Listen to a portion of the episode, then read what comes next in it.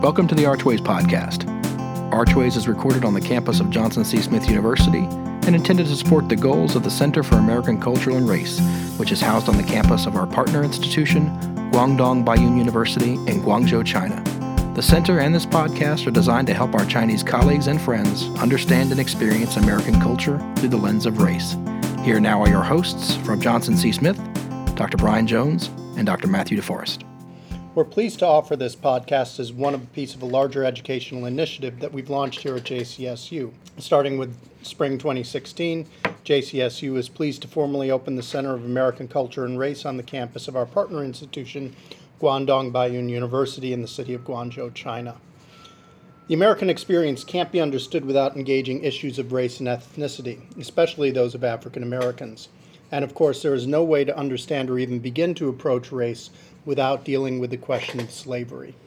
And for that, we brought in two of our experts here at JCSU to help us discuss the topic.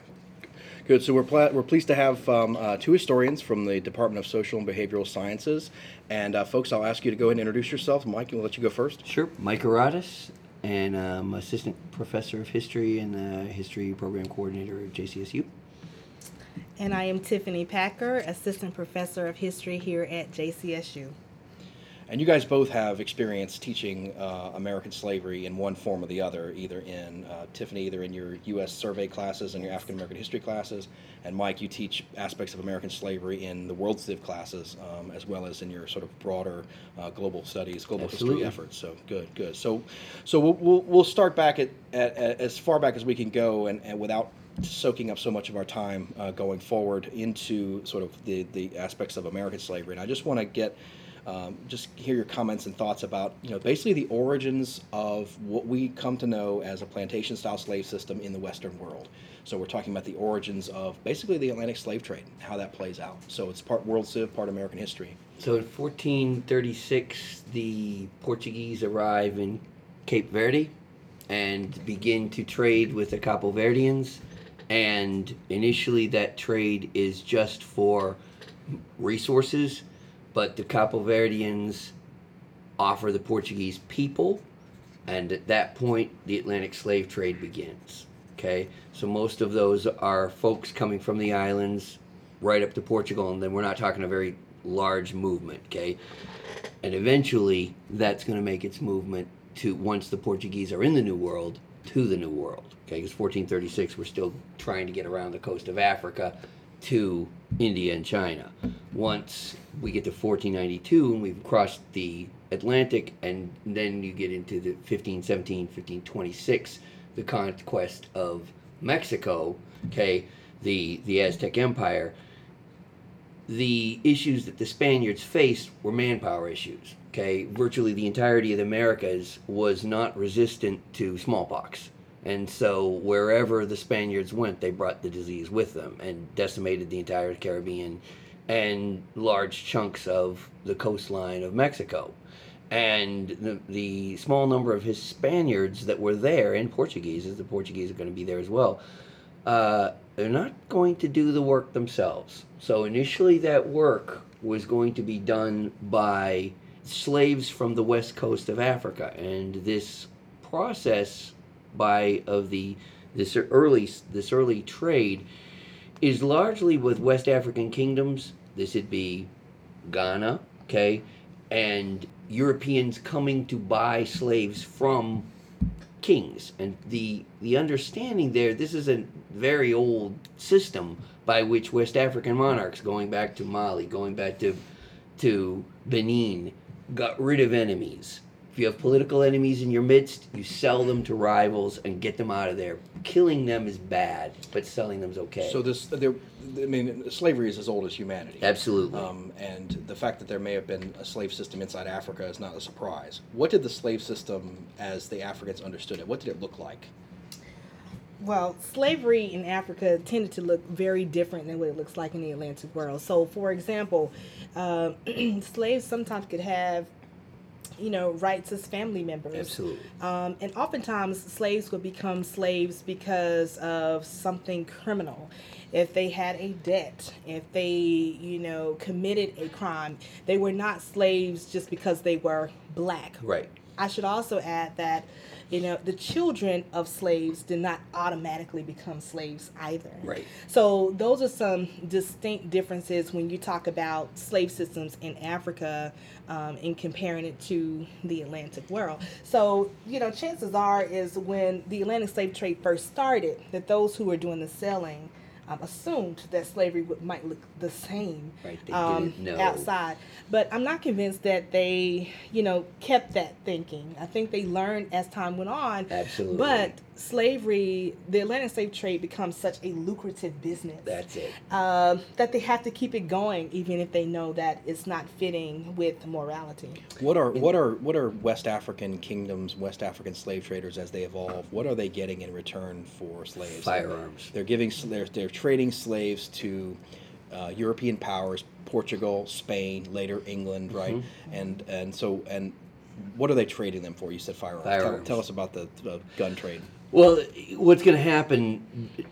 We we should not look at the this as a sort of an oppositional kind of uh, uh, uh, relationship between Europeans and West African monarchs because once firearms make their entry onto the onto the stage of warfare in the in really in the 1500s when they're really there uh, everyone knows about them and everyone if you want to keep your kingdom intact you have to have them okay arms and race, right? It's right. an arms race. absolutely and this is really the best and easiest way to get them is to trade directly with the europeans and the, the portuguese and the spaniards had no problems giving west african kingdoms state-of-the-art weapons okay as long as they're going to keep the flow of slaves flow running Dr. Packer, can you talk about um, how this firearm trade, guns for slaves, fit into what becomes known as the basically the triangular trade of the Atlantic world?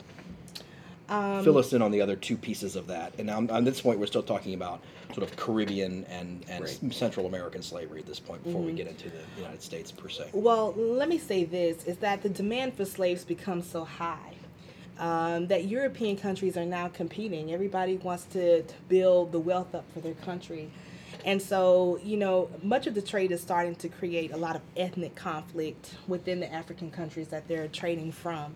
So, the more European traffic, if you will, that you have of traders going into Africa, um, the more guns that are becoming available. And so now it's not just about having this to protect one's own throne per se, but but the trade is leading to a lot of ethnic conflict absolutely where Yes. people are having to literally protect their homes, communities, and villages. Um, and you're absolutely right, Dean Jones, is that, you know, people tend to understand slavery as being primarily a United States thing. Right. Um, but actually, it is spreading out throughout the entire Atlantic world, including the Caribbean. In fact, I just got finished um, talking to my students about the largest population of African Americans being in Brazil. It is not the United States.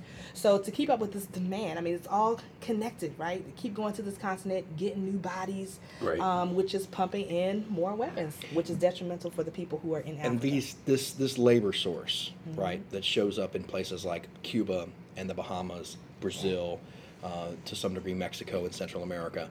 What is what is their labor used for? What are they doing there? I mean, they- we're talking about at this point the slave trade begins to ramp up. I don't, I don't know the right in numbers south off the top of america it's almost all mining okay. So it's getting the silver out of the mines, Potosi, and places like that. Um, in the Caribbean, it's going to be sugar, okay, for sugarcane. And in the Americas, It's uh, primarily cotton is what takes over eventually, but there are some other things too. You have tobacco, you have rice, um, and uh, that that is at high demand. You know, during the 1700s, particularly 1800s as well. So, you know, slavery is really being placed based on what can be best produced. That's one of the reasons why the highest number of African Americans is in Brazil because sugar was in such high demand. So most Africans were being taken there. absolutely. And- It's these create these spin-off economies. Mm-hmm. Co- So, for example, refined sugar becomes the chocolate industry. Okay, mm-hmm. this in, and it's all based upon these very small areas. Well, Brazil's not small, but there's relatively small areas with, that are growing uh, um, sugarcane, and which is a murderous, murderous task to grow it, to harvest it, to crush it. it. It's really awful. and it's and it's uh, deadly. Yes, Very, absolutely. Very. for, for the workers, right? I think I remember I can't remember the stat, but there's so many lives lost Yes, per, ton, 40%. per ton of sugar Yeah. produced or something like that. and these these economies that move out of this then come to dem- depend upon slavery as the cheapest way of getting this done at least the the way that it's being done. In the american south uh, south america and the caribbean are the, the the main points for this. And so keeping the trade going keeping these things going as tiffany said this is going to create shock waves all over the place okay in west africa because you're going to after 15 to 20 percent or die just in transit That's right. and then you got cloaking close to 40 million people total that are going to be tra- taken from West Africa. And you know, who are we talking about here? Which groups of people? Because certain groups of people are going to be targeted and taken. The, for example, not very many Muslims are going to make the trip. It's going to be all polytheistic West Africans, virtually all that are going to make that trip. So anyway, And, and just for our, um, for our Chinese audience, can you do the quick rundown of which European powers are controlling what areas of the New World at the time? The easiest way to know that um, is to look at the language of the people. That's why I tell my students if you're ever unsure uh, who controlled who, always look at the language of the people, right? Yep. So, um, you know, if you're talking about the Caribbean, such as Jamaica, you know, that is English. If you're talking about Haiti, that's France. Um, what we currently now know as the Dominican Republic was Spain. Um, the United States, of course, is English. That's what we what we speak. Brazil's Portuguese. Yep. and Right. then the western half of South America is all Spanish. So, and then Mexico, and pretty much everything from Mexico down to Panama is all Spanish as well.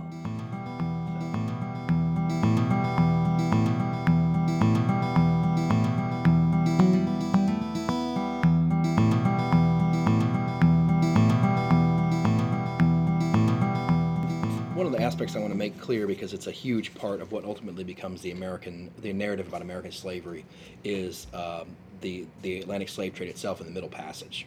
Uh, can, can you talk about the Middle Passage and describe to to the audience what what the Middle Passage is and what it was like, as far as we know, based on information that we have? And I'm thinking sort of 15th and 16th century um, slave trading between um, you know Europe, Africa, and the New World. What was what is the Middle Passage in the slave trade? So it's brutal. Okay, uh, the ships are three decks, two decks. Most of the slaves are on those two decks. You've got a post at your feet and a post at your head. You're chained to those. Uh, you cannot stand up. You can't move around. Can't go to the bathroom anywhere else but wherever you are. So after a couple of weeks on the ship, it takes about a month, month and a half to get from Africa to um, just to get to South America. Um, there would be How many souls on board? uh, Give or I mean, upwards of 500 people, 200 to two to 500 people on, and as we we said, two, 20 to 15 percent of these people are going to die.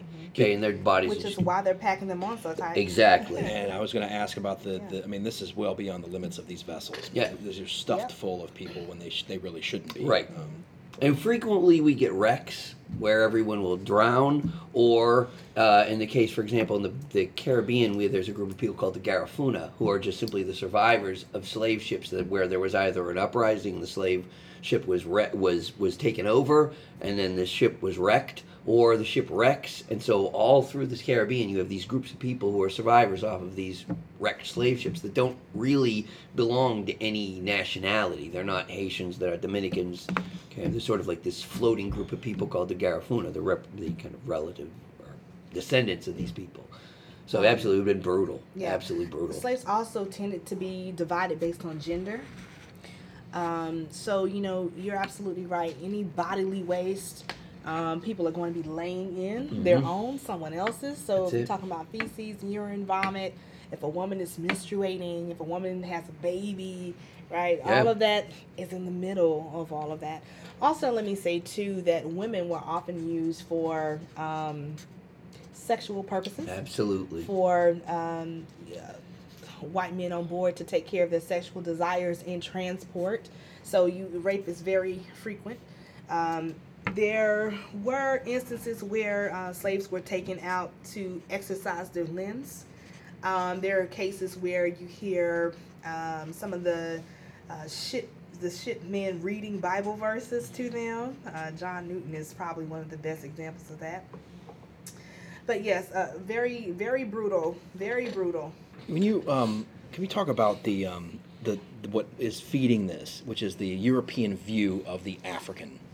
Um, we know that Europeans are not going to the interior of Africa at this time, not on the west coast at least. They're coastal. When they Right. show up at all, they on the coast alone. How do we Western Europeans, uh, Catholic Portuguese, Catholic Spaniards, Protestant English, Protestant Dutch, how do they f- view Africans broadly speaking? And I'm talking about West Africans, not sort of above the Saharan Okay. as, as, as humans, right? Or not? in before you get the discovery of silver okay would have been maybe 1532 or so. The church in spain has a very serious argument about whether or not the people that are they are taking from africa to the new world are in fact human. Do these folks have souls? If we can convert them, they say, and if they can accept Christianity, which they are, then they must have souls, in which case you can't enslave them. Okay? So, what changes is the discovery of silver. After that, no one cares whether anybody has a soul in or not, because there's literally It's money to be made. so much silver to come out of these mines. It's ridiculous. Okay, in upwards of 25% of the entire gross national product of the Spanish Empire, the whole thing is just coming out of Peru by itself.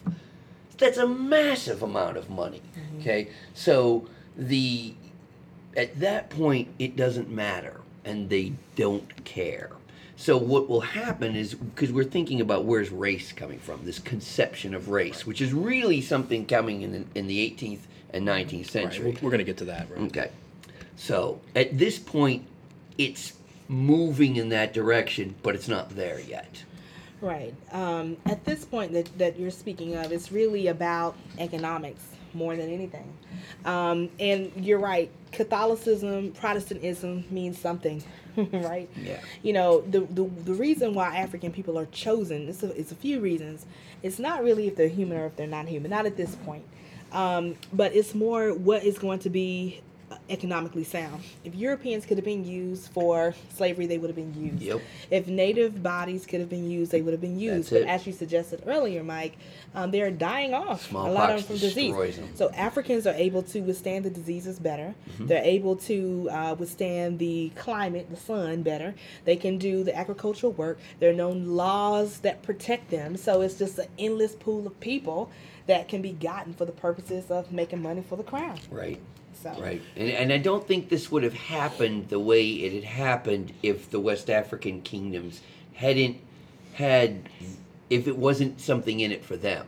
Okay. That, that the, for example, in the British Museum, there are these um, tablets, these, these um, brass tablets that show the, the um, kings of Benin.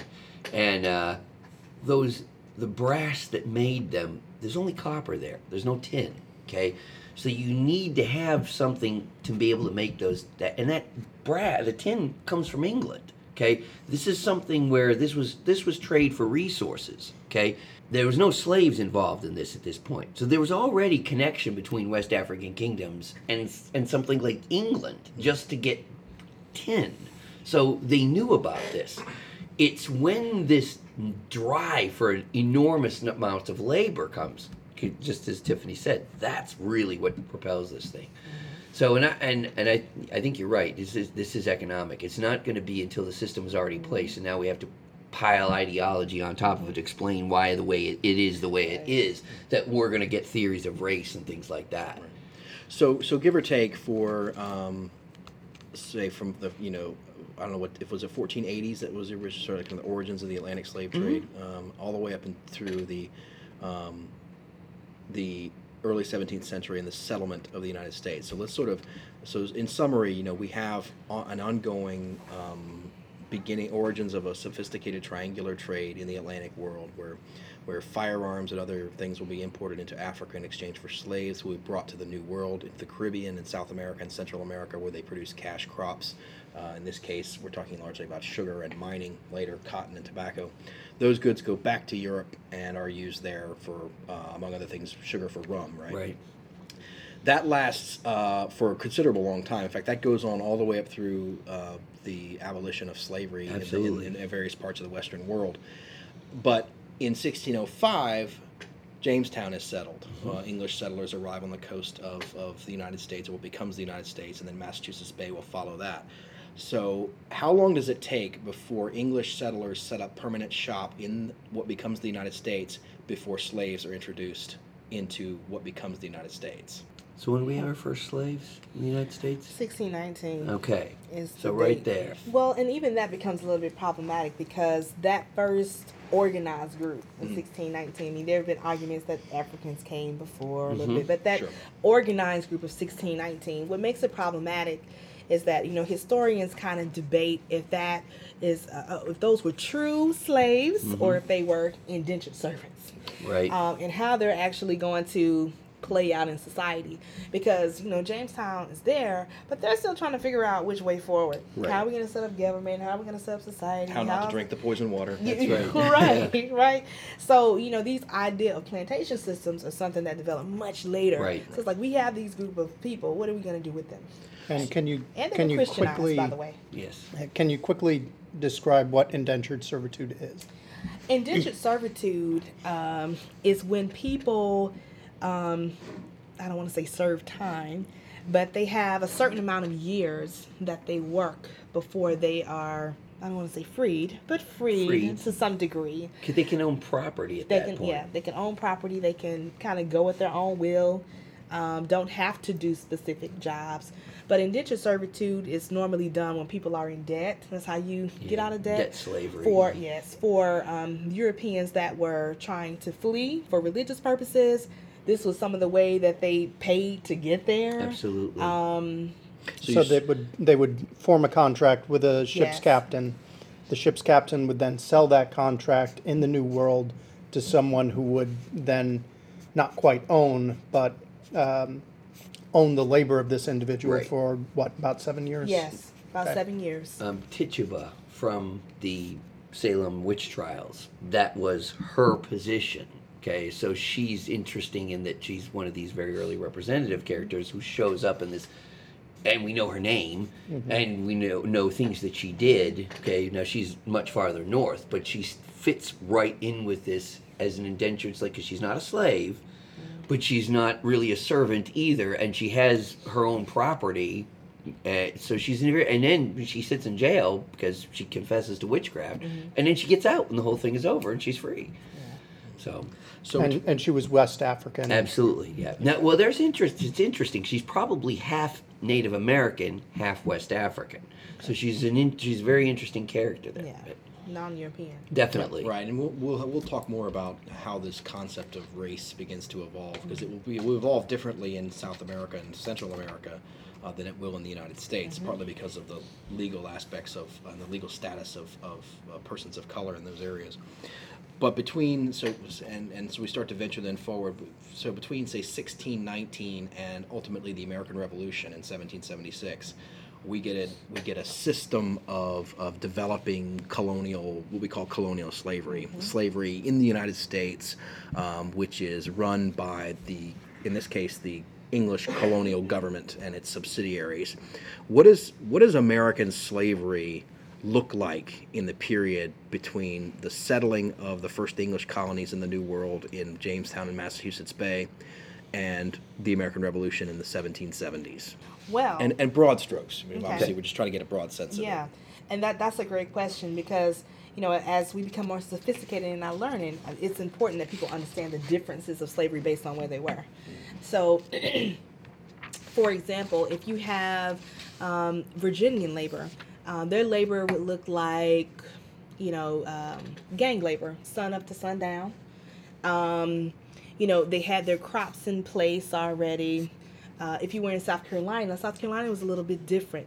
Um, you know, those slaves that were brought over tended to be brought initially from Barbados uh, because they, you know, they were running out of space in the islands. So where can we take them in the U.S.? And so they ended up taking them to South Carolina. So those initial slaves did not work on plantations because plantations didn't exist. They had to be Right. created, right? So uh, whites were heavily dependent upon black people for livelihood. You know, clearing out the land, draining swamps, um, uh, grazing cattle, uh, fishing. You know, so early period plantations are not as distinct and rules are not as rigid. So South Carolina might say, listen, you know, it's task labor, where in Virginia was gang labor. Task labor is you finish this task, you're free to do whatever for the rest of the day. Okay, so if you're done by noon, then you've done your job for the day. But that will quickly change Right. um, with Bacon's Rebellion. Right. Absolutely. So it's a sort of an immature system by Absolutely. comparison. Um, but this, the the the growing colonial systems in, south of the United States, however, are advancing pretty quickly in the direction of large gang-style plantations in Brazil and places like that. So the United States is, uh, well, in this case, the English colonies in the United States are, are sort of lagging behind. Is there is there anything like slavery? Uh, and I suppose we already know the answer to this question, but I, I- one thing I try to make clear to um, um, um, our, our colleagues in, in China is the, the distinctive ethnic heritage of the United States because half of the United States was not settled by English. It was settled by Spaniards uh, and to some degree French and, of course, large numbers of natives. Is there anything like slavery in the western part of what becomes the United States, California, uh, New Mexico, Arizona? And I'm talking about in this early colonial period where the colonies themselves are not English, they're Spanish. Not really like that. Um, no, the relationships that the Spaniards have with the native populations. First of all, Native, Native Americans out in the West are very, very small populations. Okay, we're not talking more than say fifty thousand Navajo. Okay, so we're not talking millions of people. Okay, and so you're not really running into a large numbers of people. I mean, even something in Southern California, which the, the where the Spaniards are already all the way out there, you're not talking huge numbers of people. So you're not getting. There's no way to get your hands on them. Okay. Um, but nothing like um, a, a system of African uh, importation of African No. slaves. We see it in Mexico Yes. to some degree, but not much above. Well, what The desert, right. In Mexico is that Spanish males marry into the families of all of the Aztec families that originally controlled Mexico. Okay, and the Mexica families, like the Tlaxcalans and the um, basically all the enemies of the Aztecs. Okay, and as they marry into those families, basically Hispanic men, Spanish men are taking M- Mexica women, okay? And the products of that, I mean, Cortez and Malinche is the first union of that. And the, she has 19 children by him. And they all become mayors of Mexico, what becomes Mexico City, okay? All of this that happens is this, this miscegenation between the Europeans and the, um, the, the, basically the Nahua, the Mexica, produces a population that's resistant to smallpox okay and it becomes the modern mexico we understand today so you don't have you have slaves there but they don't they're the economic as tiffany was saying the economic necessity for them is nowhere near what it's going to be in the south Right. or in south america Right. Okay, so Dr. Packer, then talk to us about um, the the sort of evolution of uh, the American legal system as it relates to slavery, because the colonial governments will begin to pass laws that begin to regulate uh, issues about slavery, both in the North and in the South, and I, and that, and we have to start making that distinction now. Uh, the northern colonies, the places like Massachusetts and Connecticut, and the middle colonies of New York, Pennsylvania, New Jersey, and so on. And of course, in the South, we have the United Carolina colony, and of course Georgia. What are those? And every state is. This is my point about this: is that every place is different. Mm-hmm. But broadly speaking, what is it that governments begin to do in in the realm of legislating slavery and slave the slave system as it as it evolves? Well, let me say this that slavery in America, in the United States, is so late in comparison to the rest of the world. But what they learn very quickly is that slavery is so important to the economy. So, with Bacon's Rebellion, which in short is was this unified um, cross-racial alliance um, of people who were going, going to try to overthrow the elite. Well, that didn't happen because Nathaniel Bacon ended up passing away from dysentery, and so his movement goes kaput. Once that happens, that's when we start to see a clear differentiation between black servants and white servants, and slavery becomes exclusively black. Now, this was their way, um, the elite's way of telling the difference between who was who. Okay, so this is when we start to see um, determinations of, of race and questions of who's human, who's not. That's when we really start to see that. Absolutely. Now, When laws, was Bacon's rebellion? What year was that? Um, I the think- in, I have. I'm thinking 1676. Is that right? yes, It's yes, not, yeah. It's a 17th century thing. It's late 17th century, if I remember right. Yes. 1676. yes. You're right. You, I think you're right. And that was in Virginia. yes. Uh, s- uh, South Central Virginia or something like that. I don't- And so laws then started to follow once that happened. Early 1700s is when you start to see a shift. So, for example, um, th- it is at this point where children follow the status of their mother, right? so, if your mother was a slave, then you also could be would would be a slave, right? Um, and so that's distinctly different because in European culture, you know, the status you follow the father. Right. So this would help to make slavery harder. This was a great economic move because the more children slave women were having, Right. the least amount of times they would have to spend money to go back to the continent to get more bodies. Right. slaves are getting more expensive too. Well, right? Yes, they are. One of the things you had said earlier about rape as being something that's systematic on the ships for fun, it becomes systematic on the plantation to produce new slaves. That's right. You can produce a ch- slave for nothing Mm-hmm. just by raping another but a slave, and that becomes part of the way you do it. Right, but, the, but those laws also hindered, if I might add, Sure. um, black men being able to be with white women. Absolutely, absolutely. Because that would complicate things. I was going to say relationships will also be a target of um, of these slave laws. So do they? I can't remember if they prohibit slave marriages or they if they outlaw them. They certainly outlaw do. black and white Yeah. relationships. No, they do. Uh, they outlaw um, uh, slave involvement in any judicial processes. Right. That is true. Um, do they It is restrict slave movement at all um, in any way? Um, yes, to some degree. The, the thing that really the the moment at where where a lot of this stuff comes to a head is in the Haitian Revolution, where once Haiti, What date was it? What year was that? 1792, 1792, right? uh, once the once ha- Haiti, the slaves on Haiti revolt. Okay, and France is involved in the, their own revolution at this point, and so they can't really send. They send troops, but they arrive and they get massacred. But the slaves on Haiti, because of uh, some brilliant leadership and uh, a whole lot of luck and some a- a- and overwhelming numbers, okay, they're able to defeat the French Right. So we basically have this, and the Haitian Revolution is we lump that in with the American Revolution and the French Revolution, but basically it's a large scale slave revolt. Absolutely. Whereas Haiti was a massive plantation style slave system, and the slaves rise up and destroy the, the order of the day and replace it with what we typically call the first black republic in the New World. That is absolutely what it is. and and so the reaction in the United States, or what is an English colony at that point, is uh, I know we're, we're into the Revolutionary period now. So what we're talking about is an American response, which says, "This is what happens if you don't do something about Right. your slave That's population." it. So please continue. I didn't mean to interrupt you there. I just want to make Right. sure No, folks that's understood. exactly Well, it. I just wanted to add too to um, kind of fulfill the point about um, relationships, right, and it, and it being illegal. This is one of the reasons why. Um, you know, the slaves come up with the tradition of jumping the broom. Black people will jump the broom and still do that at weddings. Let me say that, mm. just as to be symbolic, because legal marriages were not allowed. If if they were married legally, then that would complicate the process of slaves being able to be sold domestically. right.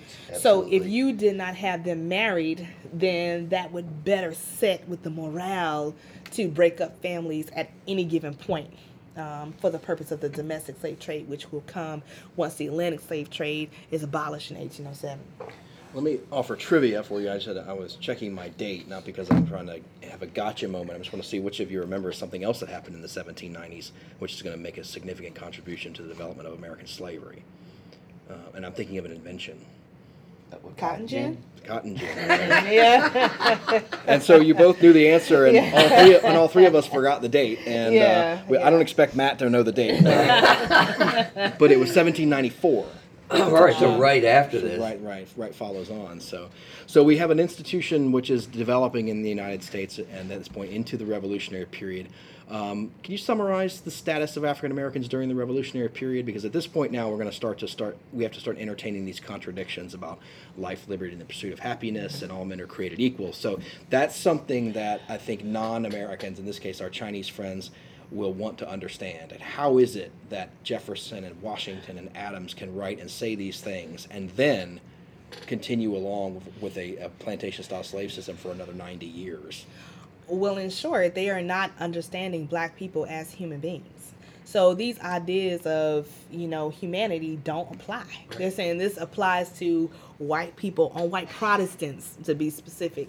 Um, so that is one of the main ways that they are justifying um, their continued behavior of the carrying out of slavery. Is say, look, these people are not their property, and we are doing them a favor, right?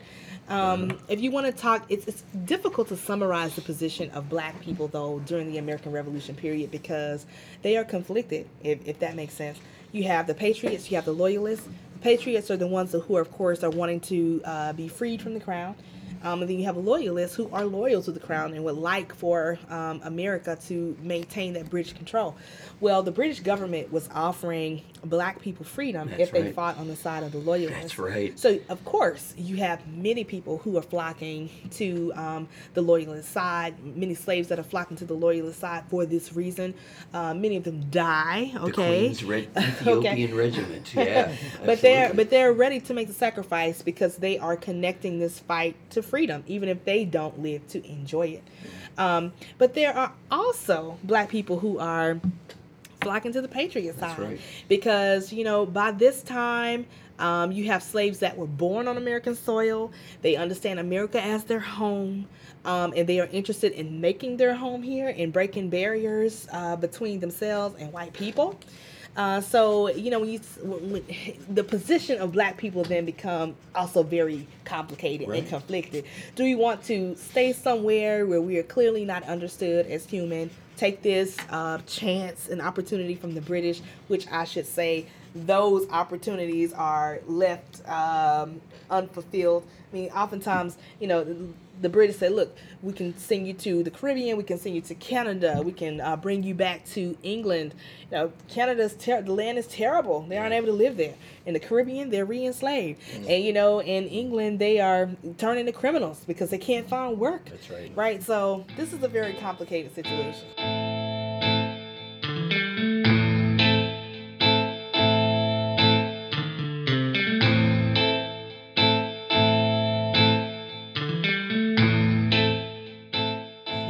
Couple of questions about slave life and slave culture, um, and then also the status or what we call free blacks, because that's going to become a, a part of the narrative as we get into the um, period after this um, Revolutionary War when um, northern states begin to emancipate uh, their slaves and eliminate slave systems. Um, d- you know, uh, and, and by this time, um, we're getting into a point where the Atlantic slave trade is coming to a close. Um, and if I remember right, um, the British end the American the slave trade in 1808. Uh, I think, if that's not 1807, right, 1807. And then the Americans won't bring it to a close until when? The Why- domestic slave trade. no, the the Atlantic. Well, legally it ends here in the United States too in 1807, Okay, but it good. goes on good. illegally Right. uh, for more years to come. So my, my point was ultimately going to be about the, the, the status of these slaves. So you described them, and this is their home. So they're they're speaking whatever language the Europeans are speaking. What about slave religion? What about slave culture? What about slave life?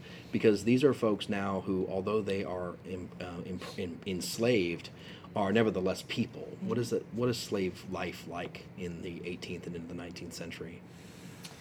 Um, many of them convert to Christianity, but what you'll see, well, well, let me say this: if we were in the Caribbean, okay, Caribbean slaves were able to. They were dealing more so with overseers than plantation owners, so they were able to hold on to more of their culture. Yes. So if you're talking about religion, There's far um, fewer whites. language, right? So you know, overseers like look through your job and you go, I don't care what you do back in your quarters, right? Mm-hmm. So that means you know continuing religion.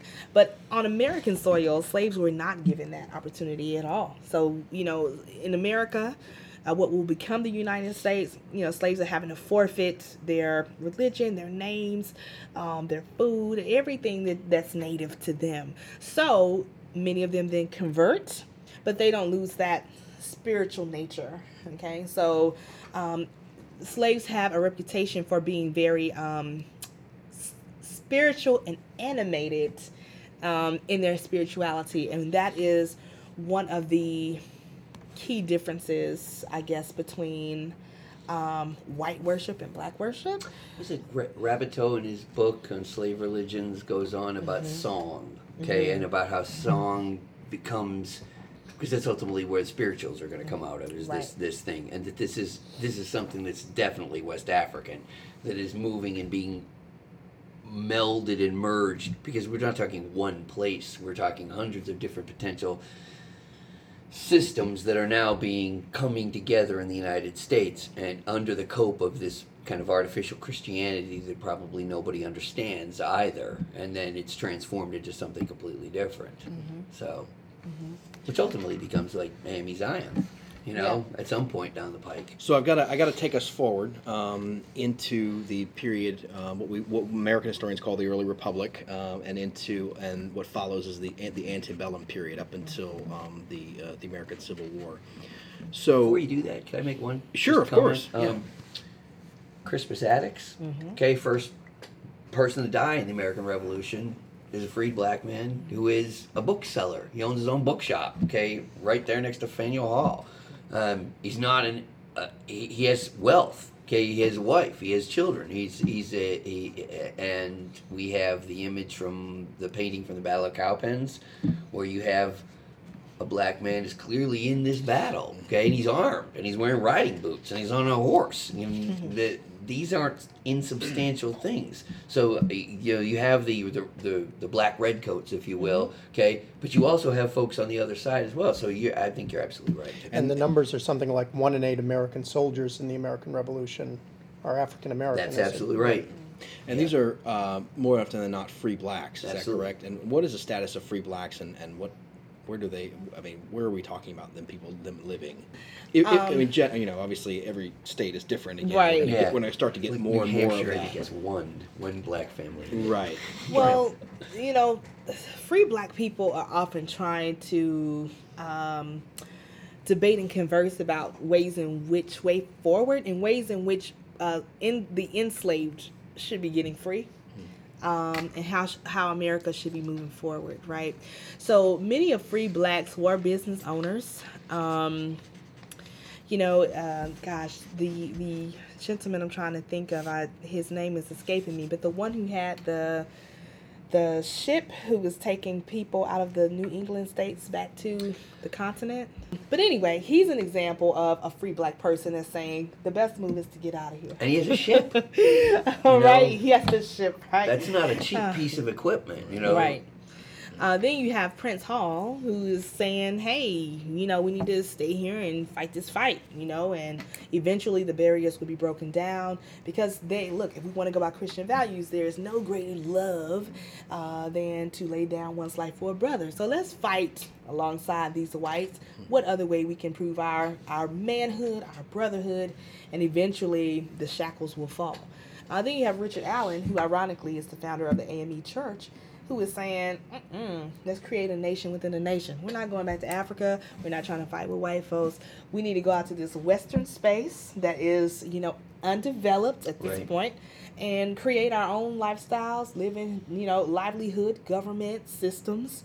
Um, and function. So, you know, the Malcolm X's and the Martin Luther Kings are not new. No, the Marcus exactly Garveys are it. not new. Okay, that this, they, they have this. The free people then are debating the and, same types and of speaking things. of resistance, we're going to start to see now also a set of slave rebellions um, uh, separate and distinct from this free black conversation. But um, could you describe a couple of the slave rebellions that pop up in the late 18th into the 19th century?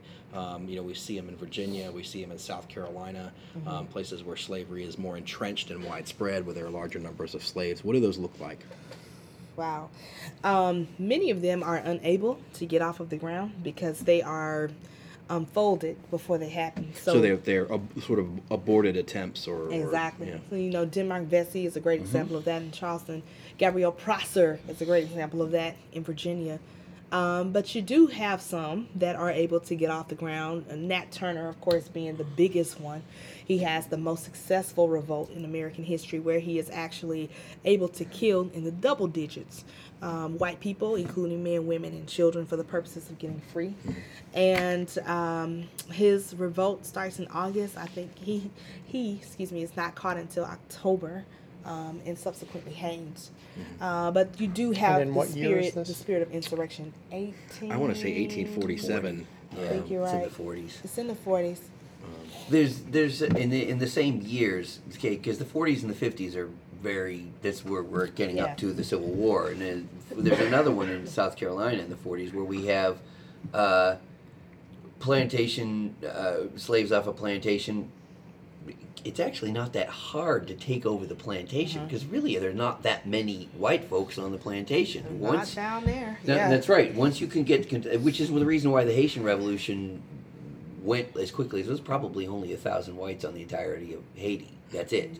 Uh, and, and so you have uh, one group of about 20 uh, slaves who are able to get horses and guns, and they're able to go from plantation. At one point, Stono's Rebellion. that's ex- okay. So five plantations.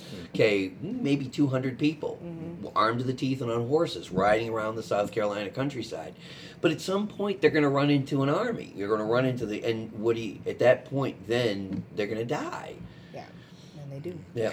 And and you know, I we had a visitor here uh, last week from from Guangdong Baiyun, um, our, our friend who's the chair of the English area over there, and we took him up to Latta Plantation. Oh, fabulous. And in our discussion, I, I tried to make the point to him also about the sort of the, the structure of American slavery, which is to say that when we start to see the abolition of slavery in the northern states and the middle colonies, New York, Massachusetts, and others, slavery becomes more entrenched in the South. Mm-hmm. But most Southerners didn't own slaves. Right. And those who That's right. did did not own many. That our slave system in the American South does have large plantations, but they're not a lot of them. In the North Carolina, there's not many. There's more in South Carolina, more in Georgia, and more in the, and, and places like that. But those who did own slaves, the majority of them owned 10 or fewer. So it makes for a sort of an, uh, an interesting system, and one in which you're unlikely to see a massive, large scale slave revolt because we just don't have the same kind of system they will develop. Um, in, in large in large numbers in places like Peru and, and ultimately in you know Cuba and places like that. Absolutely. Yeah, yeah. I think it's only one percent of plantation owners that own twenty or more. That's right. It's That's very right. small.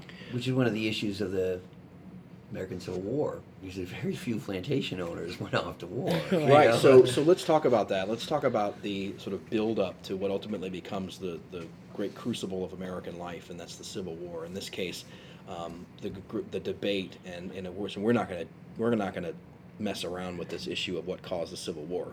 We're, we're going to make sure it's we're, we're clear about the origins of the sort of um, this, the sort of pro-slavery faction or the slave power, as some describe it as, and the growing abolitionist movement in the North, and how we start to go from things like, and we can't do all this. From the Missouri Compromise to the Compromise of 1850 Bloody to Kansas, Kansas. Nebraska to John Brown, yeah, Right. right. We just can't do it all. But Right. let's let's co- let's cover the, the sort of broad scope of antebellum America as it relates to the debate over slavery and what it, what it means for the future of the republic. Well, the fact of the matter is that the North is not really benefiting from slavery in the way that the South is. And the, you know, the bottom line is economics. Economics trumps everything, including religion. Okay, and it is economics that births racism. So even when you're talking about a system as heavy as slavery, it is still being steered by economics. So, you know, Northerners will say, hey, that slave thing, that race thing, that's a down south problem.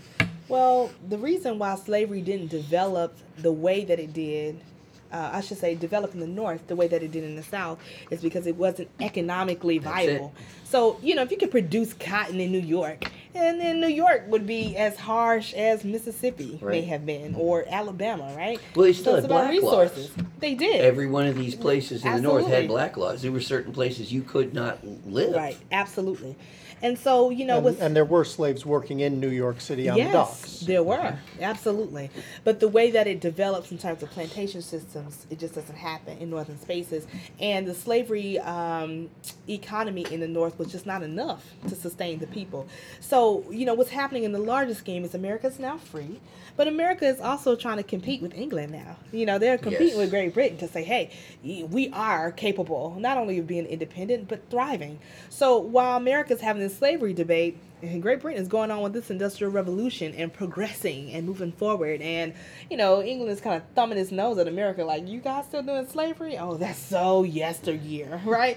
So, you know, now the American, you know, economy is like, wait a minute, we need to try to keep up too. And we're not going to be able to do it with having slave hands. So we're going to have to move towards industrial revolution, which, of course, is what you know, one of the main driving forces for the Civil War. This is an economic fight. You know, they're not, you know, Lincoln is not moved because the Lord touched his heart. He's thinking about the economy. That's what did he say? If I could win the war by freeing Freeing all some- the uh, slaves, some, I'd right, do do it. it. Right, could yeah, some of them, I I'd could do it. Right, None right? of them, I'd, I'd do do it. right. His goal was to save the Union. That's He it. Made that clear. And, and just so we're, the scale of the value, of the economics we're talking about, um, correct me if I'm wrong, but at the time of the American Civil War, the single largest asset in the entirety of the United States were the slaves. yeah, slave That, that, that, that, that cash value was greater than the entire industrial output of the North. which by the way depended upon southern cotton Yes. uh, in large measure. I mean, there aren't, any, aren't really a lot of innocents in this in No. this effort. Right. But you know, the, the debate about, and this is where our we have to sort of do our best to make clear the political debate because there's no question there's the economic motivation for slavery is is clear. It supports the entire social structure in the South. It supports the entire Southern economy by and large, and for that matter, it supports large portions of the Northern's economy. The American economic prowess in the days before 1860 is rooted in a slave system. There's just there's just no way around it. But there's also an aspect of what the United States looks like going forward, and and what the republic means when we say. Uh, life, liberty, the pursuit of happiness, all men are created equal. And we start to see it also a, a political debate. Um, how many slave states uh, represented in the Congress? How many senators from non slave states? There becomes a debate about the, the distribution and the balance of power and what Southerners perceive as their right to own slaves.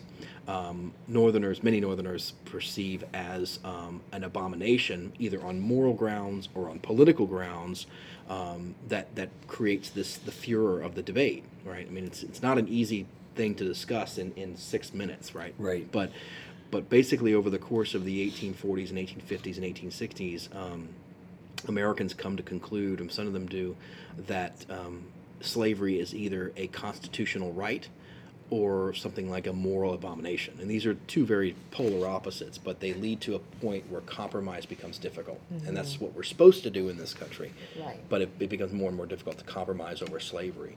Um, so I wonder if you could, uh, if Tiffany, if you could give us a summary quickly of, of, of uh, uh, I guess maybe the best example is, is John Brown, um, just to give us a sense of the, the, the passion involved in the debate on both sides. And we don't have to know all about John Brown, just about his, his attempt and what it means for the South and the North. Well, John Brown was a white man um, who had some support of some private abolitionist donors, actually. Um, and what John Brown wanted to do was to violently overthrow the South. And so, you know, this was seen as being such a uh, betrayal to um, white supremacists. Um, but it also, I don't want to say a crazy idea, but almost. He only had a, he had a small band, like 12, people, right? Yeah, and So, cartloads oh of guns. my gosh, he was very ambitious to try to take over the entire South with just 12 And he was a he was a zealot too. He was a He was- religious he zealot. was. Religious he was. guy, yes. He was. Um, And so he has this standoff battle a while because, of course, he doesn't get that far Harper's Ferry, right. at Harper's Fe- Ferry. In fact, one of the only people that was killed was a black man in this fight. So it really spoke to his uh, poorly planned plan. But I think you're right that the fact that you have a white man who is speaking out against right and does it in such a by any means necessary is the attitude that he's taken. It's really speaking to the clash and the inability to compromise on the subject of um, of slavery and race. You know, he is caught. He is subsequently hanged, um, which means that you know something like lynching was not just for black men, which lynching takes place after slavery, but anybody who was seen as betraying white supremacy had to die, and John Brown becomes the symbolism for that. It's interesting because the polar opposite of John Brown would be the bread riots in New York. Okay, when the Emancipation Proclamation is the Gettysburg Address is read. Okay, and the Emancipation Proclamation is, is put out. New Yorkers, there are thousands of New Yorkers who are not going to enlist to go fight against slavery. This is for the Union. Okay, um, is it the New York Post had a "This is a white man's war. It's not for the black man." Okay, that was one of the one of the uh, headlines, one of the uh, columns in there. So it's interesting these polar opposites meet right inside the North. So John Brown leads an unsuccessful slave rebellion in Harpers Ferry, Virginia. He gets hanged for his efforts, and uh, it it convinces many folks in the South that that the uh, abolitionist powers in the North, by the way, which they perceive as widespread and in charge, which they of course are not. Most Northerners are not abolitionists. Most nor- Northerners are not what we might call civil rights advocates. Uh, most Northerners enjoy racist views, uh, se- serious and deep racist racial views. But the southern states become convinced that a, a large scale conspiracy on the part of abolitionists and others in the North is, is threatening to erode and destroy the basis for their economic and social livelihood in the South. And the result of that is, as we say, is an inability to compromise, ultimately a series of events which takes us to uh, the beginnings of the American Civil War in 1861. Um, and we'll take we'll do this last little bit, and then we'll close it down, uh, and then we'll have some um, um, time to come back, and obviously we'll have to come back and do everything after the war. but I do want to make sure we're clear about how the Civil War develops, impacts slavery, and of course the conclusion of, or the end, if you will, of the slave system as a result of the war. So, so I don't know if I have a question per se, except to say. Um, what uh, what what happens to slaves during the war? They become involved. Um, the best that they can. In fact, the Union would not have won the war without the assistance of black people. Um, even though Abraham Lincoln made it very clear that his idea was to save the Union, black people always associated this war with their freedom. So they are getting involved any way they can. Now, Lincoln, for example, doesn't allow black people to um, fight initially because he's a very he's very afraid of the idea of putting weapons in black man's hands, um, and he doesn't want to imply that they are equal.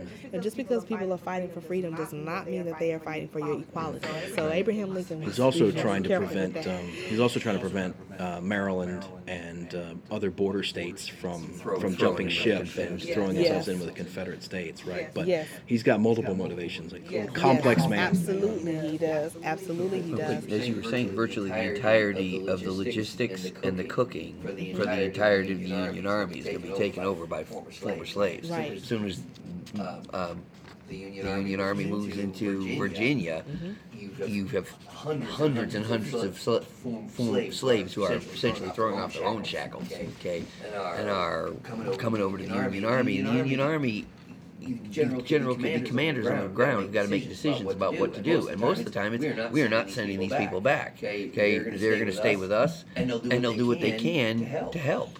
Because you know, Union soldiers do not know how to navigate Southern space. Slaves, on the That's other it. hand, they do.